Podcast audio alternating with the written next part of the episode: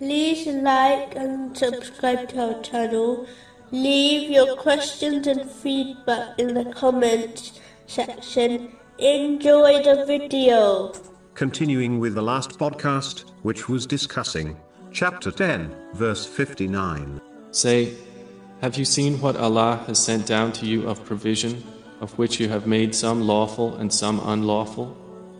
Say, Has Allah permitted you to do so, or do you invent something about Allah?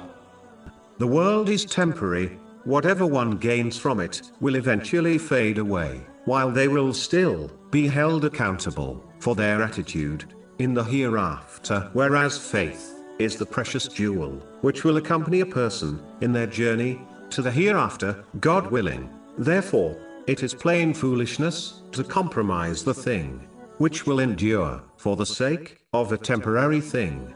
Many people, especially women, will encounter moments in their lives where they will have to choose whether to compromise on their faith or not. For example, in some cases, a Muslim woman may believe that if she removed her scarf and dressed a certain way, she would be more respected at work, and may even climb the corporate ladder more quickly. Similarly, in the corporate world, it is considered important to mingle with colleagues after work hours. So a Muslim might find themselves being invited to a pub or club after work. In times like this, it is important to reflect on what's been discussed, and remember that ultimate victory and success will only be granted to those who remain steadfast on the teachings of Islam. Those who act in this way will be granted worldly and religious success, but more importantly, their worldly success will not become a burden for them. If anything, it will become a means for Allah, the Exalted, to increase their rank and remembrance amongst people. Take the rightly guided caliphs of Islam as an example.